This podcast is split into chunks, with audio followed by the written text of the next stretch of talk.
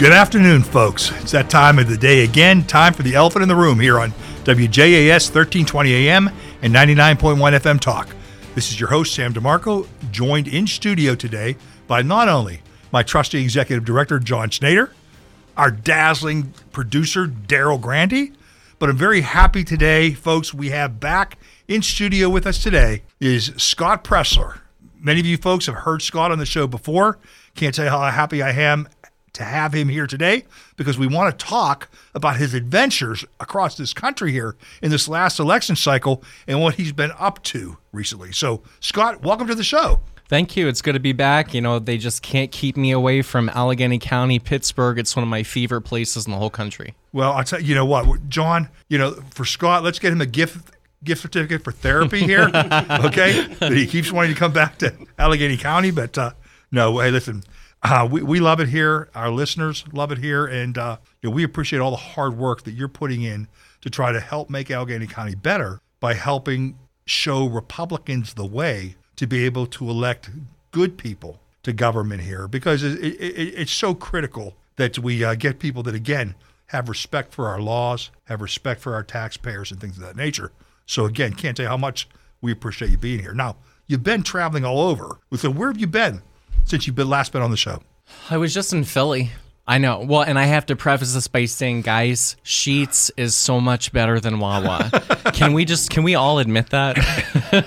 I can say that without getting hurt here on the western side of the state.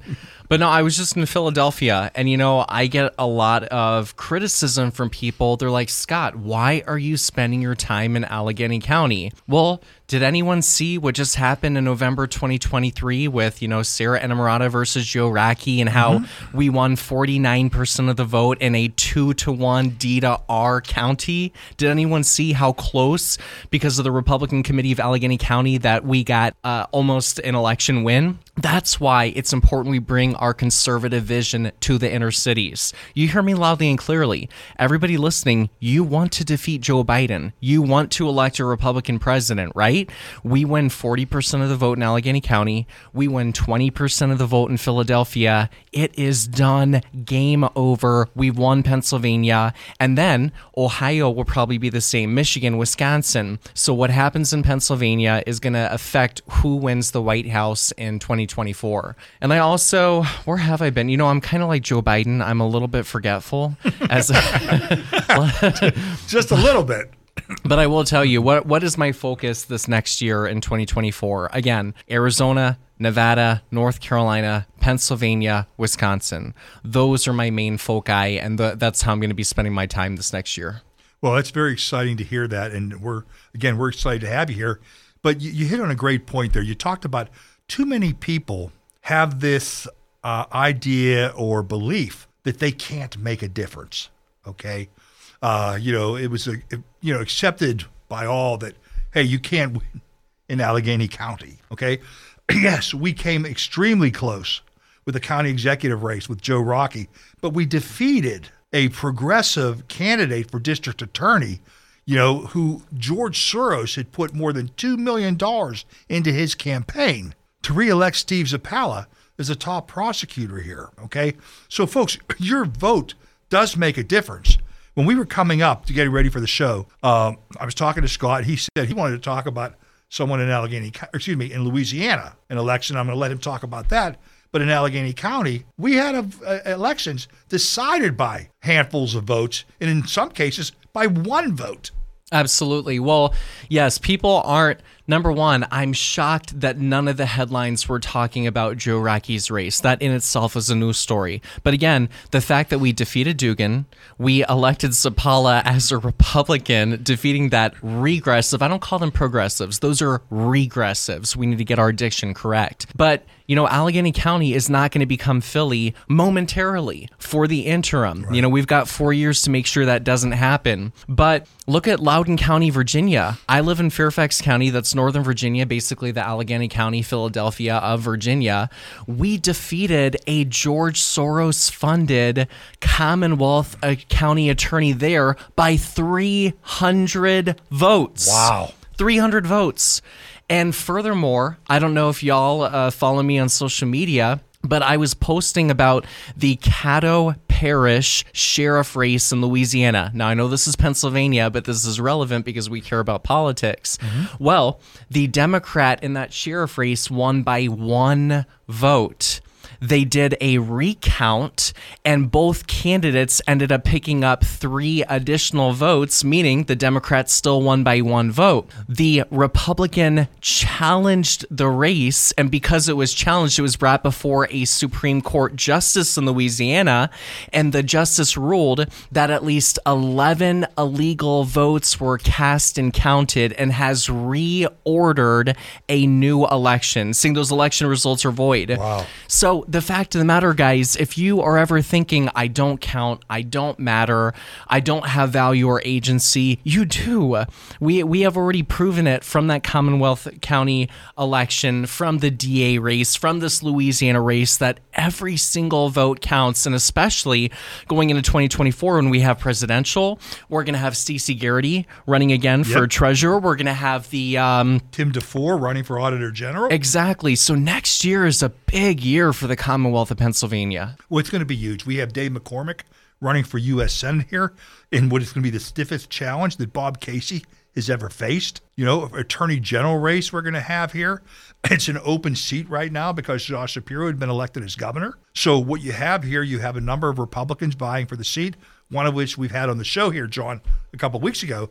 You know, Dave Sunday, uh, current district attorney from uh, York County. Okay. You know, a guy, uh, for a veteran uh, prosecutor, someone who's worked in the U.S. Attorney's Office, someone who has a great resume, uh, has been able to reduce the crime in his area as well as take and uh, rehab or rehabilitate prisoners. So he's reduced the recidivism rate and things of that nature. But he has some great results to talk about there. You have a number of folks running there, uh, and Democrats. You have Eugene DePasquale, former Auditor General, is running for AG of the Democrat side, as is uh, Delaware County District Attorney Jack Stollsteimer. Uh, there's a uh, Democrat uh, state representative, I believe his name is Jared Solomon. And then there's a woman who's the chief public defender of Philadelphia. I can't recall the name right now, but she's being backed and supported by George Soros. So, folks, it's going to be, as Scott just said, a very big year next year here in the Commonwealth of Pennsylvania. And it's an all hands on deck situation here for the folks that care about not just the future of this Commonwealth, but the future of this country. Well, and how about at the state level? So I know the House is every two years, so every House seat is going to be up for election, right? But how about is it just the House or is it also the Senate? It's a House and a number, a proportion of the Senate. So the majority of the House, who controls the House and the Senate, is going to be up on the ballot next year as well. You know, we have here in Allegheny County, in the 37th state senatorial district, current state senator Devlin Robinson, a Marine combat veteran, three combat tours. Uh, you know, he's going to be up for reelection. You have in the 45th state senatorial district, where currently Democrat State Senator Jim Brewster sits. Uh, the rumors are that he is not going to run for reelection, and that is going to be an open seat. And we are currently uh, looking for some candidates, you know, to run in that seat. Uh, but there's a, a number of opportunities there, as well as in the Pennsylvania House here in Allegheny County. You know, House District 30 out in the North Hills, a district where Joe Rockey won by like 20 points. You know, you have House District 33 where Joe Rockey won by I believe six or seven. Uh, these seats, uh, these are seats that Democrat, or excuse me, Republicans are going to be targeting for pickups to try to win the majority back in the House to be able to keep Josh Shapiro in check and to stop this Democrat insanity that we see taking place across the nation. Well, and so I want to make an appeal to the listener right now. You know, so many of you are frustrated with our Republican Party. Trust me, been there, done that. well, especially what just happened in the House of Representatives. You know, regardless of what happened with George Santos, he will have his time in court. They will find out if he is convicted or innocent, whatever. But the fact of the matter is the House of Representatives, which is controlled by Republicans, expelled Santos before they impeached Mayorkas. When we have fentanyl coming in, we have illegal immigrants coming in, we have cartel members, etc.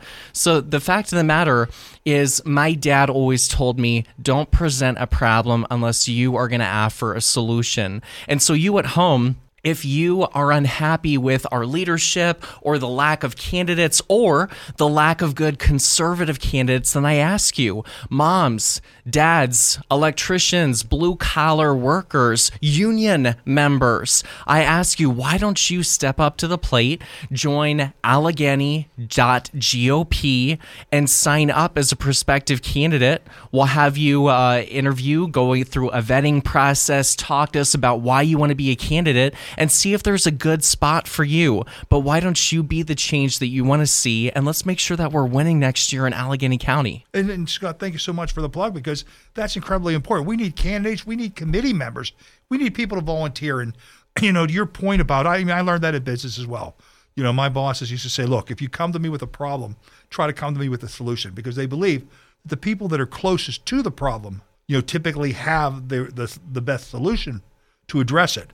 But there are folks out there that will complain and, and snipe and they'll talk about, you know, they don't like this person, they don't like that person, they don't believe this person does, they don't believe that person. But there's a lack of communication, and these folks typically aren't involved. You know, folks, please, if you want to affect change, roll up your sleeves, get involved, because I can tell you firsthand that there's not enough folks, as far as I'm concerned, that are, that are involved and engaged and are looking to make a difference. And I only point to the 8,300 votes that we lost, you know, the county executive race by. What was incredibly frustrating there, and, and Scott, here's what one of the things that happened when you're in a consultant's role or when we're looking at, you know, trying to plan out an election. Typically, what you do is you look to the last two elections, you look at the turnout models there, you, you average the things out, and then you plan for the future. So when they did the modeling for the county executives race, they both anticipated both the 501c4 and the consultants that worked for Joe Rockey a turnout model of about 320,000, hmm. which was far in excess of what it previously turned out. but what happened was turnout ended up being 370,000. Wow.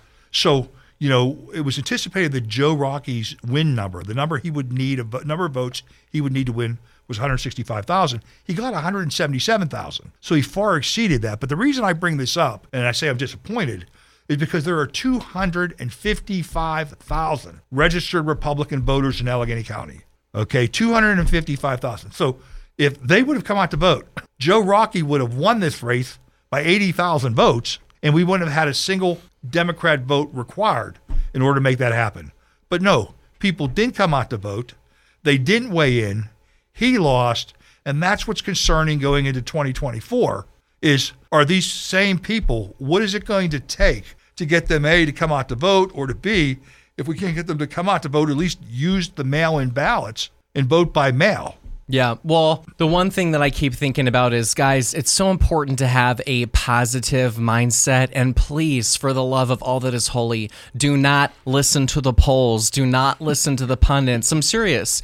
Everybody was probably, I mean, look at Sarah they thought that they had this gig wrapped in since day one. And I think as we got closer to election day, all the Democrats were panicking and freaking out because they realized, I mean, uh, thanks to the Republican Committee of Allegheny County, you guys sponsored our event at the beginning of this year at a fire hall in mm-hmm. January. Mm-hmm. I mean, yep. like we started in January of this year. We didn't wait for spring. We didn't wait for summer. We didn't wait till after Labor Day to begin knocking on doors. This was a year long approach, and the dividends were shown in the election results that we almost won. But I think I've mentioned this before, but I think it's so important to pinpoint on that the polls are not reliable and they are only a source to try to depress the vote. And what I mean by that is I want you guys to think let's take it let's make it relatable. You had Rick Saccone going against Connor Lamb in a special election, I mm-hmm. believe in March 2007, 2018, 2018 yep. right? And I remember all the polls. Oh my gosh, they had tens of millions of dollars flowing in from all over the country. Mm-hmm. You had every Democrat, everybody was helping out Connor Lamb, right? Mm-hmm. And all the polls said that Lamb was going to win, but it was double digit lead. Connor Lamb is on his way to a resounding victory. Do you guys remember what the ultimate result was on election day? Could fact check me. I think it was something like 627 votes that we could have kept that seat. Rick Saccone could have been in there, and we would have never had Connor Lamb Right. in Pennsylvania. But where I'm going with this is how many people believed the polls and didn't register that extra voter, didn't knock on that extra door, didn't text those five extra people, didn't drive somebody to the polls because they had a negative mindset instead of a positive one. Well, we folks already know not to pay attention on election day to the election polls, to the uh, exit polls. All right. I mean, back in 2000, they had Al Gore winning. In 2004, they had John Kerry winning. Okay, folks. You know, it, again, this is your vote. This is this is the one opportunity you have to have some sort of say into what happens in your life as it relates to government. You know, please exercise that. It should be sacred. It should be something that you take great pride and have a deep and abiding commitment to do. You know, and again, I understand the reason why we on this show and uh, Scott promotes it as well. We talk about ballots is because we understand that life can get in the way. You know, that with despite best intentions, on election day, things happen. People get sick, they have to work, get called out of town, um, kids are sick, or something with school, whatever it may be. The weather may be bad. You know, every inch of rain depresses turnout by 1%. Every inch of snow depresses turnout by half a percent. You know, maybe the car breaks down. But if you, you have 50 days of early voting to be able to take and apply for your ballot and cast it by mail, if you don't want to take and put it in the mail, you have the ability to take and drop it off at your elections office downtown. If you you could go down to your elections office during the same period and vote over the counter. the point being is there are 50 days to make your voice heard and have your vote count. Please, I urge you all, I beg you, you know, we need to have that happen here in 2024 if we hope to take and save this country and to try to take and keep this Commonwealth in check. Well, this year, the day to request the last meal on ballot was like October 31st, I, I believe. Yes, it was. And, uh, you know, it was heartbreaking because going into election day, I had so many people say to me, Scott, my, uh, my kids are sick. I'm not going to be able to vote on election day. Scott, I got COVID. Scott, my parent fell and I can't leave their bedside. I need to stay with them. I can't leave the hospital. What can I do? There I was powerless to help all of these mm-hmm. people, and that's just my circle. Imagine how many people across the Commonwealth of Pennsylvania had something come up in their life. Life happens, guys. When I was just in Philly, I had three cancellations. Now, despite that, we had 50 people come, which is amazing. But just that morning, I had three people cancel on me because something happened in their life. The Democrats are going to be mail in voting, they're going to be early voting. They're going to be using every tool available. As Sam said, it's not 15, guys. I want to be very careful with my diction. 50 five zero basically two months of early voting how can we compete and make up the work of 50 days and 12 hours and if you look at the numbers look at carolyn carluccio I mean, we performed in an off year election in a Supreme Court election. I think our, our numbers were even higher than Brobson. Correct me if I'm wrong. But we lost by 200,000 votes the Democrats went into election day with 450,000 votes locked in. Therefore, it was mail in ballots that won the Democrats the election. It was already locked in going into election day. Now, I think, Sam, you did say that we had a certain percentage increase in the amount of Republicans that were requesting VBM in Allegheny County, which is good. But at the end of the day, we're making very slow progress while the Democrats already have it in their head that they're going to be voting by mail, voting by any legal means necessary, while Republicans are all waiting to vote on one day. Right. In Allegheny County, we experienced a 17% increase from the 2021 general election in Republicans requesting mail in or absentee ballots. but again, to your point, when you have a very low number to begin with, we're not making the progress we need to fast enough. And and folks, I want to explain, we're not looking to cannibalize the four of four voters, the people that vote in every single election, regardless of anything else, in a march to the polls. What we're just trying to do is trying to catch the folks who vote in one of four elections. You know, maybe they just vote in presidential years. We want them to vote every single year. Maybe the folks who vote two out of four elections, meaning just in federal elections. We want them to vote in municipal elections as well, because those are extremely important. And as we saw here with this recent election here in Allegheny County, make a huge difference. Okay.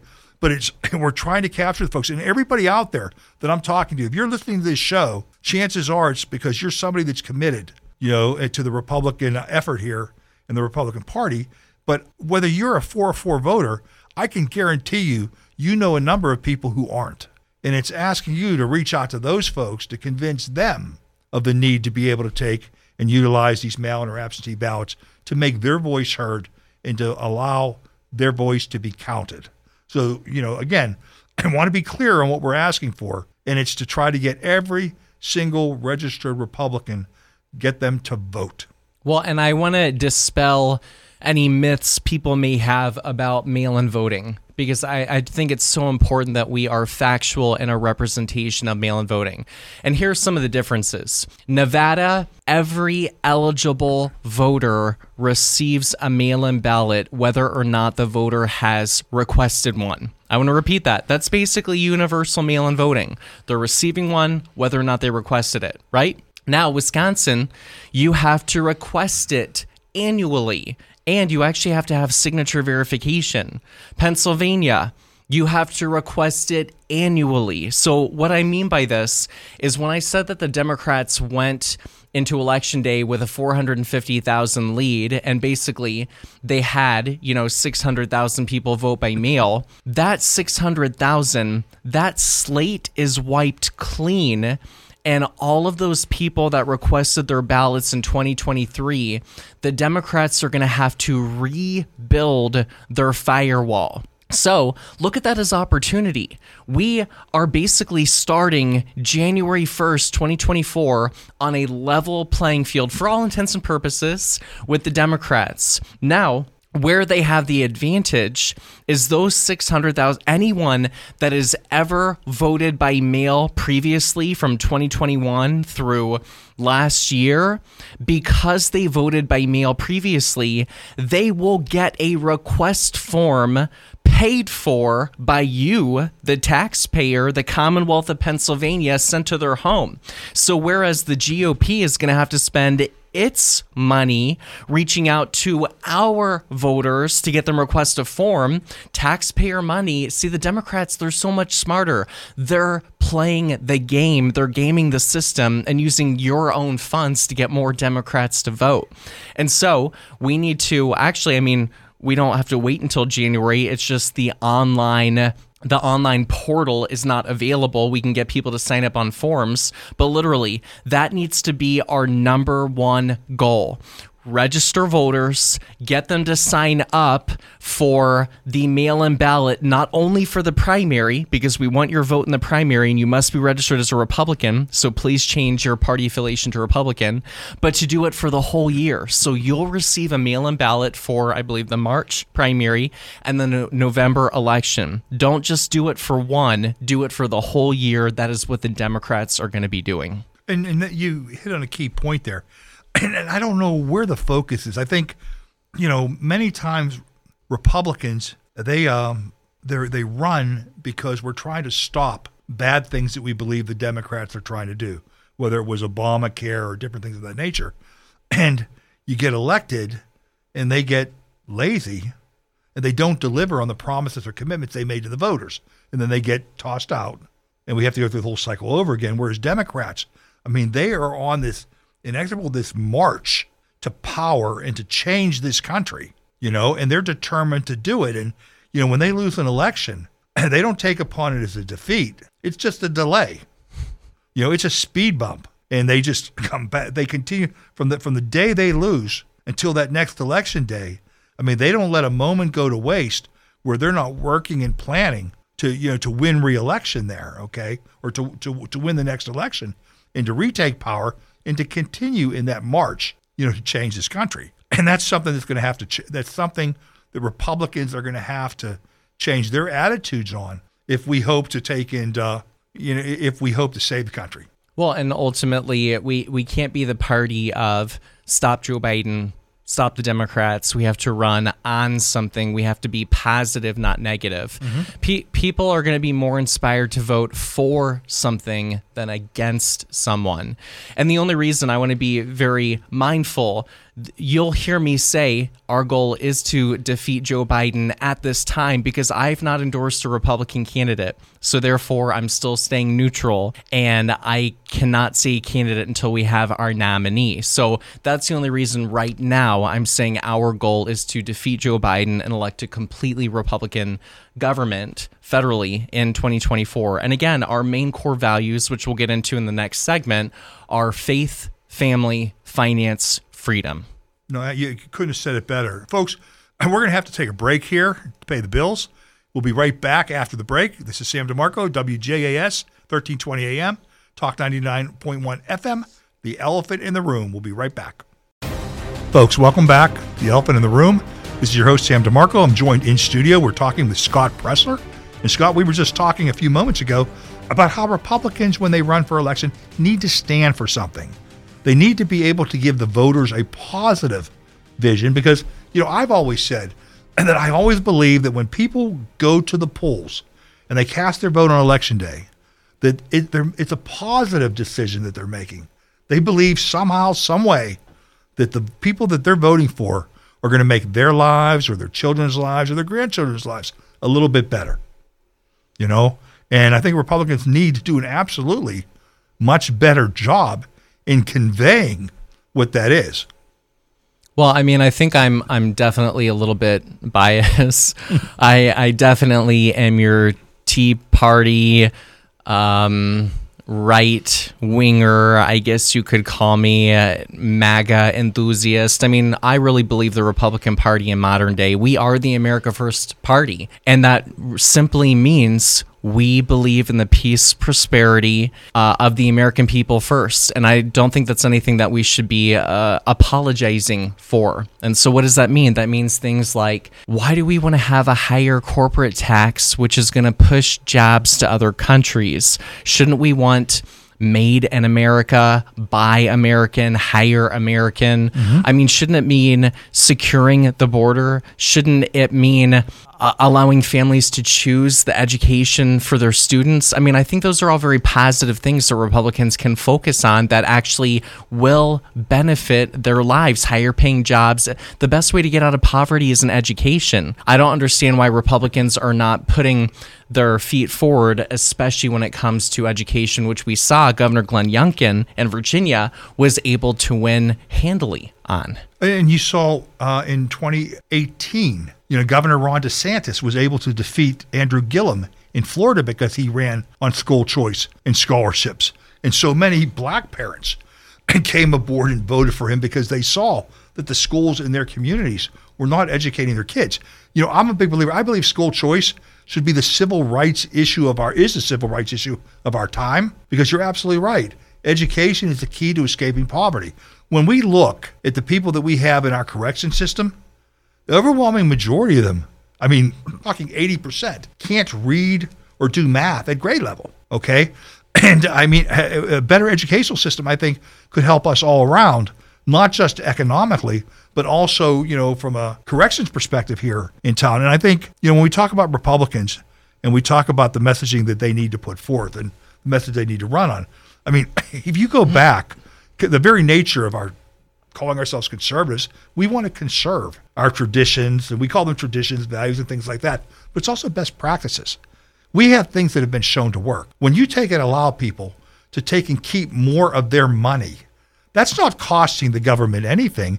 It's incenting people to work harder and to take and bring their ideas to market, you know, and that allows them to create businesses, to hire employees, to allow other folks to prosper. you know, before we had the income tax, before all these progressive things came into place, I mean, this country grew by leaps and bounds and had incredible prosperity. And, and now we are being stifled by an administrative state where unelected bureaucrats are continuing passing laws and putting in place rules that are holding back industry and preventing us from being able really to live and experience the American dream. Well, a couple points, especially since you brought up DeSantis versus Gillum. You know, 2018 uh, correct me if I'm wrong. I mean, I think DeSantis won by like 10,000 votes at the time. You know, it was it was, It was so tight. close. Yes, yep. But one thing that really stuck out to me is I read somewhere that it was black women, black m- mothers especially, mm-hmm. that won that election for Governor DeSantis because of school choice. Mm-hmm. And then so that shows you right then and there that there are issues that we can appeal, especially that have to do with the black agenda. And really, it's kind of ironic because if you think of the difference between Republicans and Democrats, Republicans are individualists by nature. Democrats are collectivist. However, think about our messaging for a second. Republicans, although we're individualist, we message as collectivist, which is kind of ironic, right? Democrats on the other on the other hand, they'll message to the black community, to the Hispanic community, to union workers, blue collar, students, whatever the specific group is, they narrow down the scope. And I think if we were smart and we were practical, we would do the same. And it's not good enough. I mean, I go I was on a Twitter space right before this. I'm always going into Twitter spaces, especially black Twitter spaces because I'm here to learn. Mm-hmm. I want to learn how I can craft my policy and messaging better to explain how Republican values and conservative policies are going to benefit everyone, including the black community. But that sometimes means that we as Republicans need to say this agenda is a black agenda. And when I go to Texas, you know, Mayra Flores, she was the congresswoman that won the special election, ended up losing in 2022, but she's running for reelection. That's Brownsville. That is the border, right? That is mm-hmm. majority, minority, that is the Hispanic community. And look at Florida. We're seeing Venezuelans, Hondurans, uh, Nicaraguans. They're coming over in leaps and, and, and droves. And look at South Texas and look at Nevada. And so, we, if we're going to have a future of the Republican Party, we need to specifically say this is our black agenda. This is our Hispanic agenda. This is our parents' agenda. And so, one thing the Republicans have done right is in the House, I think they, they had some sort of um, Parents' Choice Act or something. But tho- along those lines, that that is the future of our messaging. I couldn't agree more. You know, Democrats, we've always said, they are not the majority, but they cobble together enough different constituencies to win power. So it was traditionally labor, environmentalists, LGBTQ, uh, the black community, things of that nature. so they lobby, they lobby to and, and market to all these folks, and they're able to win their elections. Whereas you pointed out, Republicans come out and say, "Hey, here's what we stand for." Okay, and, and you're right. I think uh, you know. I just Joe Biden the other day uh, was talking about uh, the Congress's need to take and pass his supplemental defense bill, and he's you know pillaging and disparaging Republicans because they've uh, they've asked that hey, if the borders of Ukraine are so important, why aren't the borders of America so important? You know. But this goes back to when we talk about Republicans need to message accordingly. Government has no bigger role than to secure the safety of its citizens. So how about running, you know, and telling folks what you plan to do about securing the border and protecting the Americans that live here? You know, how about we talk about what you're going to do to try to provide funding for more police officers in our communities, you know, to try to keep people safe in our bigger cities, which, you know, I saw uh, last week, you, you were in Philadelphia. I saw some of the video from Kensington that you were showing there. I mean, it was like these some of these people were like zombies. Folks, we cannot allow this to happen. And you know, again, Philadelphia, that is where our country was born, and this is what's going on. I mean, so Scott, I mean, we're you you have two members of the choir here talking to each other, right? And we're both singing the same tune, but Well, it's about understanding what we stand for. I mean, we we have entered a contract. As citizens, we are under a contract with the government. We are living within the United States borders paying taxes, but the contract obligates and mandates the government to protect us and take care of us. So therefore, the government is not completing its part of the contract. And then when you have Staten Island, for example, when they're taking care of illegal immigrants, putting them into housing, kicking out veterans, Veterans, Jesus. the very people I mean, you're a veteran, Sam. And The very people that gave us the opportunity to express the freedom of uh, speech that we are given right now at this very second. But we need to be better about messaging on how to appeal to Democrats. And I'm not saying this in a disrespectful tone. That's not my intent. Republicans, I think, are just more uh, maybe maybe logical, maybe practical, and and Democrats they're very feeling. And I, and I don't mean that in a bad way because they are bleeding heart liberals for a reason. They are very driven to to passion and feeling and emotion. So why don't we do a better job of appealing to Democrats by saying, look, I understand and I know that I'm speaking to Republicans right now, but this is ammunition, no pun intended, that you can use with Democrats. You guys want to stop gun violence, and by you guys, I mean Democrats, right? So, therefore, why don't we secure the border? Because we know that guns are illegally being trafficked in and out of the United States. So, if we want to uh, stop unnecessary gun violence, let's secure the border. And we all care about women, right? We we don't want women to be sexually assaulted. We don't want children to be assaulted. We don't want humans to be human trafficked. For all those reasons because we are humanitarians and philanthropic people, why don't we secure the border to protect people? And furthermore, when you say Kensington and when you say the drug uh, epidemic, the opioid epidemic, if we want to stop 300 Americans dying unnecessarily from fentanyl every single day from fentanyl poisoning, then why don't we secure the border to make sure that we are mitigating the amount of drugs, Chinese made drugs, that are coming across the southern border into our country? I mean, really, appealing to their heart, there are so many things in our country that could be solved or at least alleviated by securing the southern border. Uh, you, I couldn't have said it better. And but these are the messages. These are the things that they need to run on. Okay, and and so often they don't. And I don't know if the fault lies with the individual candidates. I don't know if the fault lies with their consultants who are telling them, "Hey, you can't talk about too much. You need to focus on two or three things. You need to hammer that message through in order for it to get through to the electorate." I'm not sure what the answer is. I think people are scared of being bold. I really do. I and maybe it's the consultants telling them, "No, you don't you don't want to push too far, you know, to the right because then you're going to scare independents away." But I mean, our our people aren't voting. I hate to say it. I mean, gosh, you know, I feel like I'm beating my head against the wall. I go to Wisconsin to help the Supreme Court election. We lose mm-hmm. the majority. I go to Pennsylvania trying to do everything I can for Carolyn Carluccio. We have the votes. You said it yourself. We had the votes for Joe Rockey, but mm-hmm. our people are not coming out. Is it because people are looking for bold, unabashed, unapologetic leadership? I'm not sure. I, I you know, I, I don't know. And to that to that point there, you know, I ask myself all the time, what more could we do? And and there are people that I, I get tired of when I when I do get a chance to talk to some folks, and you'll get a few who said, "Well, I, I'm just, I've given up. I'm not voting. My vote doesn't count." Or you know, I'm not voting. They're all bums. Or I'm not voting. You know, why would you take and give up the privilege of being able to make your voice heard? I, I mean, I my parents taught me that hey, if you don't participate, you can't complain. Okay, so you know, if you don't go out to vote, I don't want to hear you complaining about who was elected or what the results were. If you didn't try to have your say to do something about it, and you know, again, this is uh, we we have a number of challenges. But when you said something, you said, uh, you know, do too many candidates are they afraid to go too far to the right, afraid of alienating independents? Well, you know, I don't know.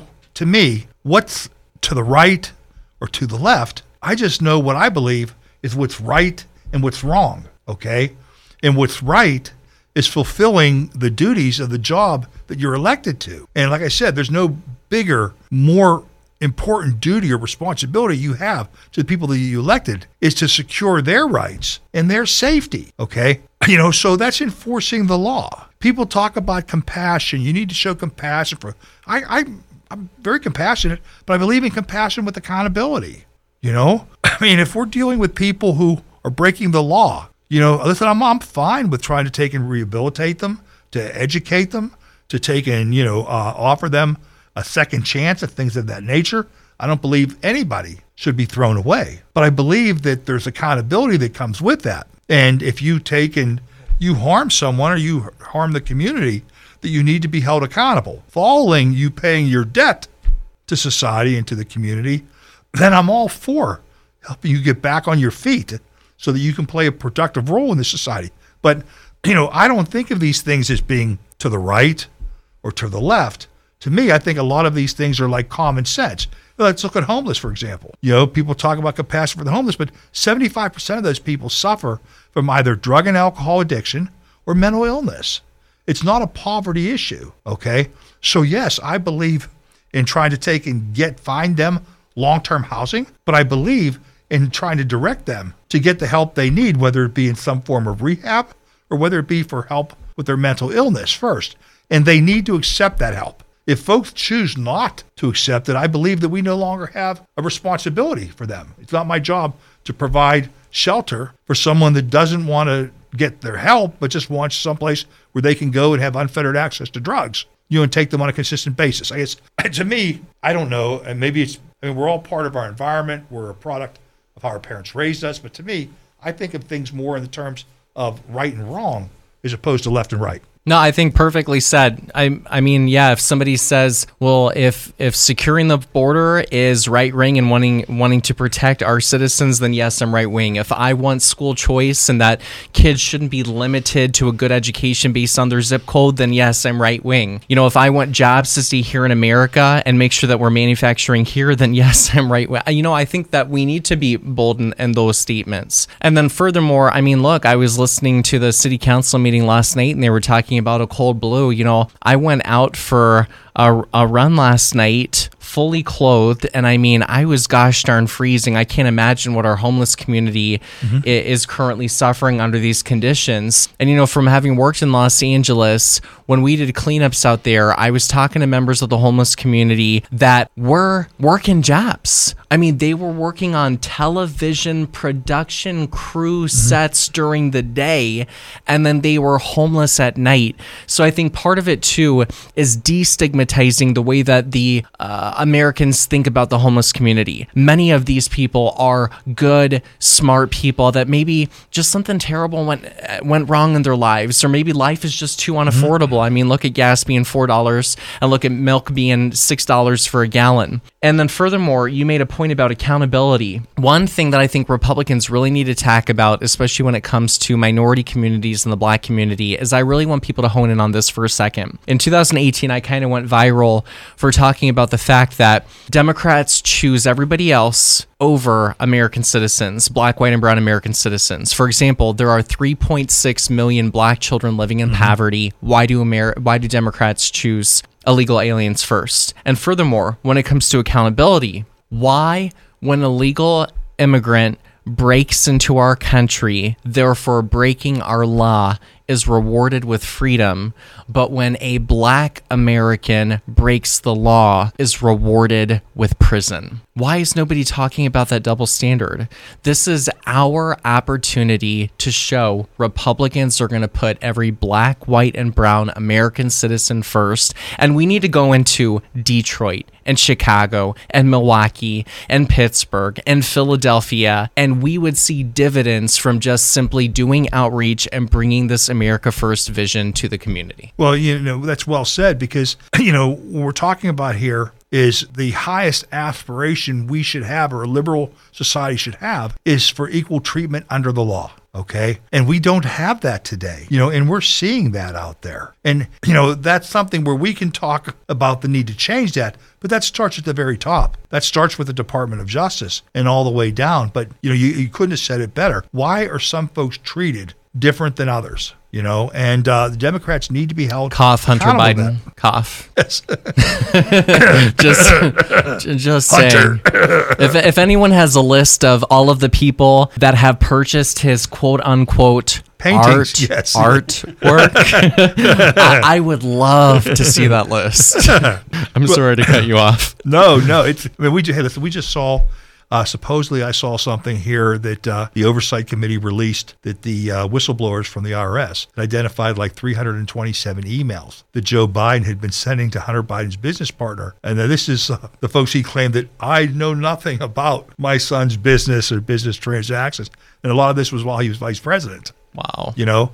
so I think there's more to come there. But look, at the end of the day, people want to be free. People want to be able to live their lives. They want to be able to succeed. They want to be able to experience the dream. You know, Donald Trump, prior to becoming president and experiencing the wrath of the left, okay, was somebody that everybody looked on fondly, you know, and wanted to emulate because the Trump brand, you know, the the ability to generate and to be able to obtain that type of wealth was was something that you know everybody wanted, whether black and white, you know, brown or yellow.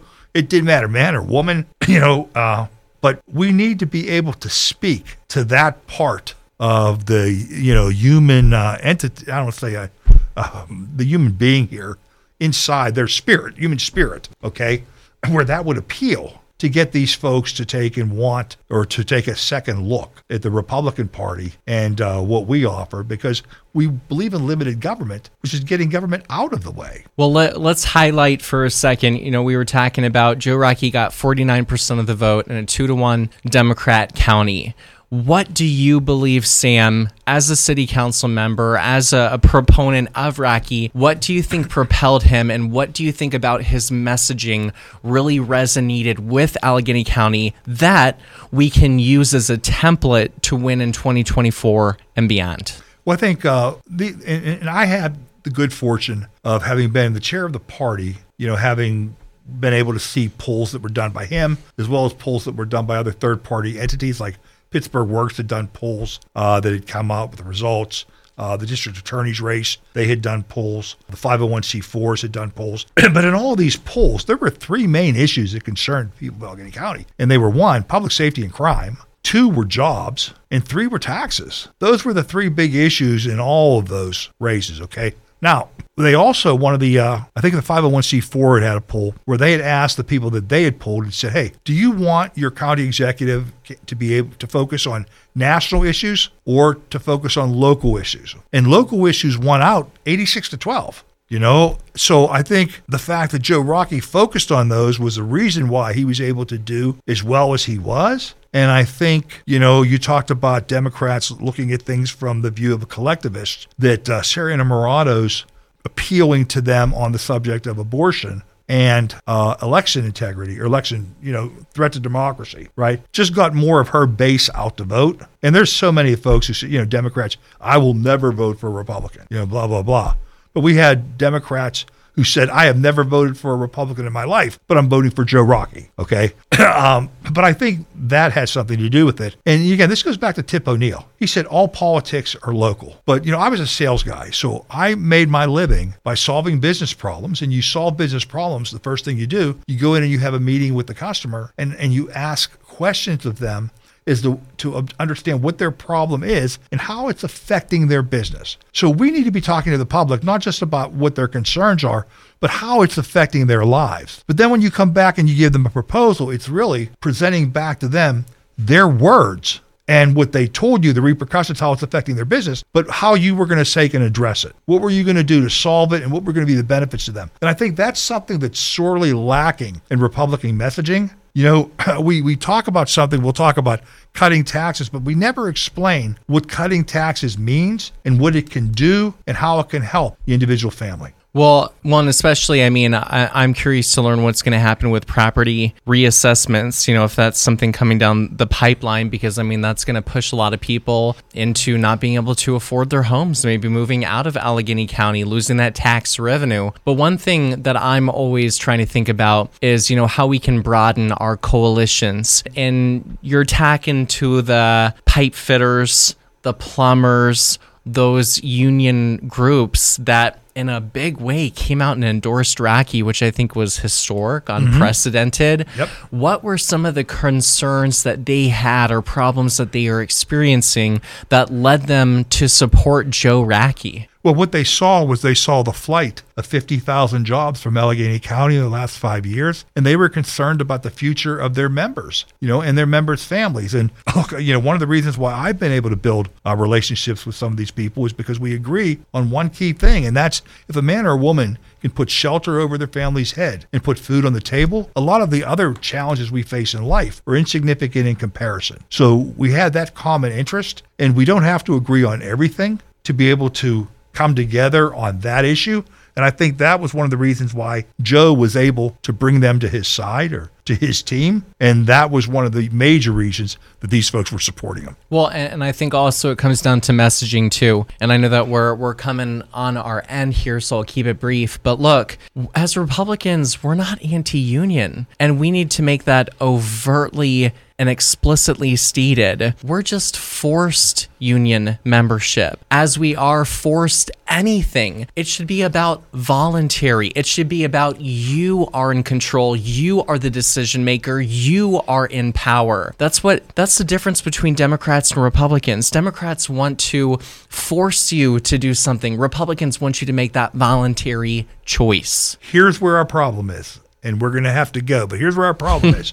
You're absolutely right there. But see, Democrats paint the choice for abortion, pro choice, as being left and freedom left up to the individual, even though they want to control every other aspect of your life. Correct. Republicans, they take and paint the fact that they want to allow you to take and make decisions in every other aspect of your life on your own to giving you the freedom. But yet they talk about bans and things like that in regards to abortion, and that's why we have such a mess. Scott, it has been a pleasure to have you on the show today. I'm Thank looking you. forward to have you back because I think we have to flesh this other issue out uh, on on and from the messaging perspective. But you're absolutely right. Uh, Republicans need to do a better job, and uh, looking forward to with your help. I know that we can. And and very briefly, guys, please, if you enjoy what you hear, please support the Republican Committee of Allegheny County. I tell you, I've probably spent at least six or seven times coming to this gosh darn county this year. Go to allegheny.gop, become a volunteer. Gina Polis is amazing. Aaron Koper is amazing. John's kind of cool. And uh, of course, we have a great chairman. But look, we need election day workers. We need committee members. We need candidates. Be the change you want to see. And let's make sure that we're defeating Joe Biden and electing a Republican president, and Allegheny County will be a part of that. Allegheny.gop. Thanks, Scott. Until next week, this is Sam DeMarco, the elephant in the room on WJAS 1320 AM.